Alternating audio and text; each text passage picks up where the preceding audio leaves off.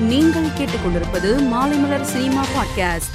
மாமன்னன் திரைப்படத்தை பார்த்த தமிழக முதலமைச்சர் மு ஸ்டாலின் படத்தின் இயக்குனர் மாரி செல்வராஜ் மற்றும் படக்குழுவினரை வாழ்த்தியுள்ளார். இதற்காக முதல்வருக்கு பெரும் மரியாதை கலந்த நன்றியையும் பிரியத்தையும் சமர்ப்பிப்பதாக இயக்குனர் மாரி செல்வராஜ் பதிவிட்டுள்ளார். மிஷ்கின் இசையமைப்பாளராக அறிமுகமாகியுள்ள டெவில் திரைப்படத்தின் முதல் பாடலான கலவி பாடலை படக்குழு வெளியிட்டுள்ளது.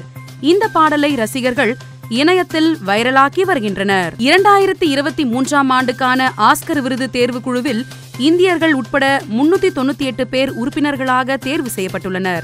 இதில் இயக்குனர் மணிரத்னம் இசையமைப்பாளர் கீரவாணி நடிகர்கள் ராம்சரண் ஜூனியர் என்டிஆர் ஆகியோர் தேர்வு செய்யப்பட்டுள்ளனர். மேலும் ஒளிப்பதிவாளர் கே கே செந்தில்குமார் தயாரிப்பாளர் கரண் ஜோகர் ஆகியோரும் உறுப்பினர்களாக தேர்வாகியுள்ளனர். ஆஸ்கர் விருது தேர்வு குழுவில் ஆர் ஆர் ஆர் படக்குழுவினர் ஆறு பேர் தேர்வாகியுள்ளதை இயக்குனர் ராஜமௌலி தெரிவித்து அனைவருக்கும் வாழ்த்து தெரிவித்துள்ளார். மேலும் இந்திய சினிமாவிலிருந்து இடம்பெற்றிருக்கும் அனைவருக்கும் வாழ்த்துக்கள் என்று பதிவிட்டுள்ளார். பிரபல யூடியூபர் டிடிஎஃப் வாசன் கதாநாயகனாக களமிறங்கியுள்ளார்.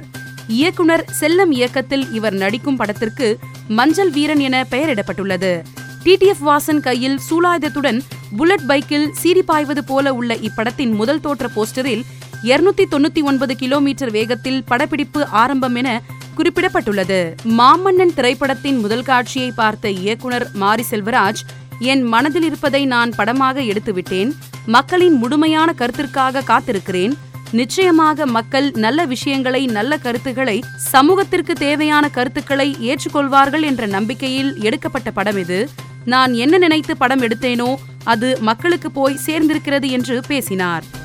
மேலும் செய்திகளை தெரிந்து கொள்ள மாலைமலர் டாட் காமை பாருங்கள்.